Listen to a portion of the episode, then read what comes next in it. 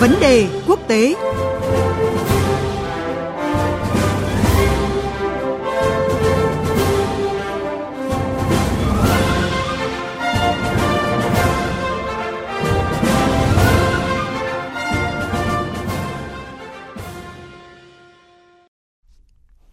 Quý vị và các bạn đang nghe chương trình theo dòng thời sự trên kênh Thời sự của Đài Tiếng Nói Việt Nam. Bây giờ là nội dung của chuyên mục Vấn đề quốc tế. Thưa quý vị, hôm nay Iran tiến hành cuộc bầu cử tổng thống để chọn người kế nhiệm ông Hassan Rouhani. Trong bối cảnh chính trường Iran có sự phân chia rất rõ nét giữa hai luồng tư tưởng bảo thủ và ôn hòa, cuộc bầu cử này nhiều khả năng sẽ tạo nên bước ngoặt trong chiến lược phát triển của Iran sau nhiệm kỳ 8 năm cầm quyền của ông Hassan Rouhani, khi các ứng cử viên theo đường lối bảo thủ được đánh giá là mạnh hơn hẳn các ứng cử viên theo đường lối ôn hòa.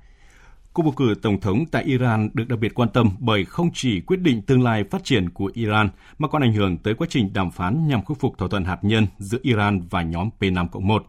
Nhiều người lo ngại nếu Iran có một tổng thống mới theo đường lối bảo thủ, các vòng đàm phán để khôi phục thỏa thuận này sẽ trông gai hơn rất nhiều. Cuộc trao đổi, cuộc trao đổi với phóng viên Tuấn Nguyễn, thường trú Đài tiếng nói Việt Nam tại Ai Cập, theo dõi khu vực Trung Đông sẽ phân tích về nội dung này. Xin chào anh Tuấn Nguyễn ạ. Vâng, xin chào biên tập viên Thúy Ngọc và quý thính giả của Đài tiếng nói Việt Nam. Thưa anh, hôm nay Iran tiến hành bầu cử tổng thống để chọn người kế nhiệm ông Hassan Rouhani. Vậy thì anh có thể phân tích cái tương quan giữa ứng cử viên trong cuộc bầu cử này được không ạ? Vâng, Iran đã bước vào giai đoạn im lặng trong vòng 24 giờ trước khi bắt đầu cuộc bỏ phiếu bầu cử tổng thống lần thứ 13 để chọn ra người đứng đầu chính phủ cho nhiệm kỳ 4 năm tiếp theo. Đây là vị trí cao nhất của đất nước được bầu trực tiếp và là vị trí quan trọng thứ hai sau lãnh tụ tối cao. Các hoạt động vận động cho các ứng cử viên đã chính thức dừng lại từ sáng hôm qua. Theo dự kiến, các cử tri Iran sẽ bắt đầu bỏ phiếu từ 7 giờ sáng hôm nay theo giờ địa phương và có khả năng kéo dài cho đến 2 giờ sáng ngày hôm sau. Trước ngày bỏ phiếu thì 3 trong số 7 ứng cử viên đã rút lui khỏi danh sách tranh cử để dồn phiếu ủng hộ cho các ứng cử viên còn lại. Như vậy, cuộc chạy đua cho vị trí tổng thống hiện chỉ diễn ra giữa 4 ứng cử viên, trong đó có 3 người theo đường lối bảo thủ là ông Ibrahim Raisi, người đứng đầu cơ quan tư pháp, ông Mohsen Rezai, thư ký của Hội đồng phân xử khẩn cấp và nguyên tổng tư lệnh lực lượng vệ binh cách mạng Hồi giáo Iran, ông Amir Hossein Kazizadeh Hashemi, cựu phó chủ tịch quốc hội. Ứng cử viên duy nhất theo đường lối cải cách ôn hòa là ông Abdul Nasser Hemati, cựu thống đốc ngân hàng trung ương Iran và là người có khả năng tiếp tục con đường của tổng thống Hassan Rouhani. Trong số các ứng cử viên này thì ông Ibrahim Raisi, người đứng đầu cơ quan tư pháp, đang chiếm lợi thế lớn nhất để trở thành tân tổng thống Iran. Theo số liệu thăm dò dư luận mới nhất được Trung tâm thăm dò dư luận sinh viên Iran có uy tín thực hiện, cho thấy ứng cử viên Ibrahim Raisi hiện nhận được 63,7% ý kiến ủng hộ từ những người tham gia cuộc thăm dò.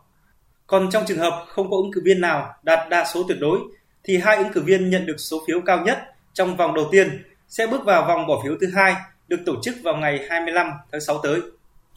Theo nhận định của giới phân tích thì cuộc bầu cử tổng thống Iran hôm nay chứng kiến cái sự trỗi dậy mạnh mẽ của phe bảo thủ. Theo anh thì điều đó nó sẽ ảnh hưởng như thế nào đến đường lối phát triển của Iran sau 8 năm cầm quyền của ông Rouhani, một nhà lãnh đạo theo đường lối ôn hòa?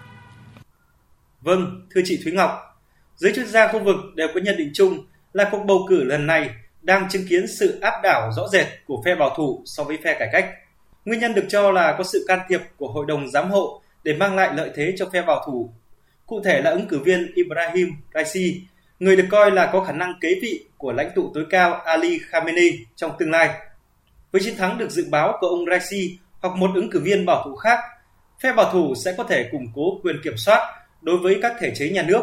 đặc biệt sau khi họ đã kiểm soát cơ quan tư pháp và quốc hội trước đây.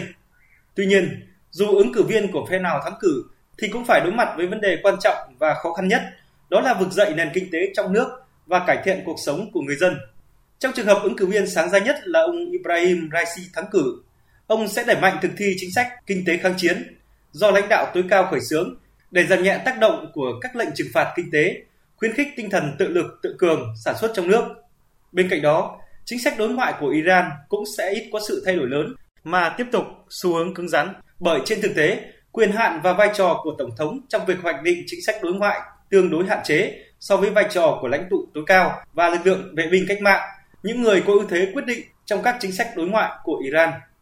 Thay đổi có thể xảy ra nhất nếu phe bảo thủ chiến thắng là Iran sẽ gỡ bỏ bộ mặt ôn hòa trong đường lối đối ngoại để thể hiện rõ ràng hơn chính sách cứng rắn thực sự của mình. Chúng ta biết là nhóm P5 Cộng 1 đã cố gắng để khôi phục thỏa thuận hạt nhân Iran trước thời điểm Iran tiến hành bầu cử tổng thống do lo ngại là phe bảo thủ lên nắm quyền sẽ làm xói mòn những cái nỗ lực đàm phán cho tới thời điểm này. Vậy thì anh đánh giá như thế nào về triển vọng khôi phục thỏa thuận hạt nhân Iran sau khi Iran có tổng thống mới ạ thưa anh? Vâng, theo quan điểm cá nhân, tôi phải nhắc lại rằng vấn đề cấp bách nhất đối với Iran hiện nay là phải khắc phục cuộc khủng hoảng kinh tế và xã hội trầm trọng chủ yếu do các lệnh trừng phạt mà Mỹ tái áp đặt vào năm 2018 sau khi cựu Tổng thống Donald Trump đơn phương rút khỏi thỏa thuận hạt nhân. Nền kinh tế Iran đã suy giảm gần 5% vào năm 2020 và không tăng trưởng kể từ năm 2017. Ngoài ra, đại dịch COVID-19 bùng phát cũng là một vấn đề nghiêm trọng đối với Iran. Do vậy, trong trường hợp ông Raisi thắng cử, thì việc dỡ bỏ các lệnh trừng phạt, đặc biệt là về lĩnh vực dầu mỏ và ngân hàng, sẽ vẫn là ưu tiên của tân tổng thống Iran. Mặc dù có quan điểm cứng rắn hơn đương kim tổng thống Rouhani, nhưng ông Raisi không phản đối việc quay trở lại thỏa thuận hạt nhân. Ông ủng hộ các cuộc đàm phán nhưng cho rằng việc này phải được thực hiện bởi một chính phủ mạnh mẽ. Các quan điểm của ông Raisi phản ánh nhận thức chung của giới lãnh đạo Iran rằng việc quay trở lại thỏa thuận hạt nhân để đổi lấy việc dỡ bỏ các lệnh trừng phạt là cần thiết để thúc đẩy tăng trưởng kinh tế Xu hướng này cũng được củng cố với sự ủng hộ của lãnh tụ tối cao Ali Khamenei và có thông tin cho rằng các quan chức Iran đang dự kiến sẽ hoàn tất một thỏa thuận vào tháng 8 tới trước khi tổng thống mới lên nắm quyền. Về cơ bản tôi cho rằng khả năng hồi sinh thỏa thuận hạt nhân vẫn chủ yếu dựa vào quyết định của lãnh tụ tối cao Ali Khamenei. Tuy nhiên, việc một tổng thống theo đường lối cứng rắn của Iran lên nắm quyền sẽ có thể ảnh hưởng nhất định đến cách thức tiếp cận đàm phán của Iran nhất là trong trường hợp nước này bổ nhiệm một ngoại trưởng mới có quan điểm cứng rắn. Trong khi triển vọng phục hồi thỏa thuận hạt nhân vẫn chưa chắc chắn, thì cơ hội để các nhóm đàm phán phương Tây thuyết phục Iran tiến tới một thỏa thuận hạt nhân có hiệu lực dài hơn và mở rộng sang các vấn đề khác như tên lửa tầm xa và chính sách của Iran tại khu vực sẽ giảm đi đáng kể. Xin cảm ơn anh Tuấn Nguyễn với những phân tích vừa rồi.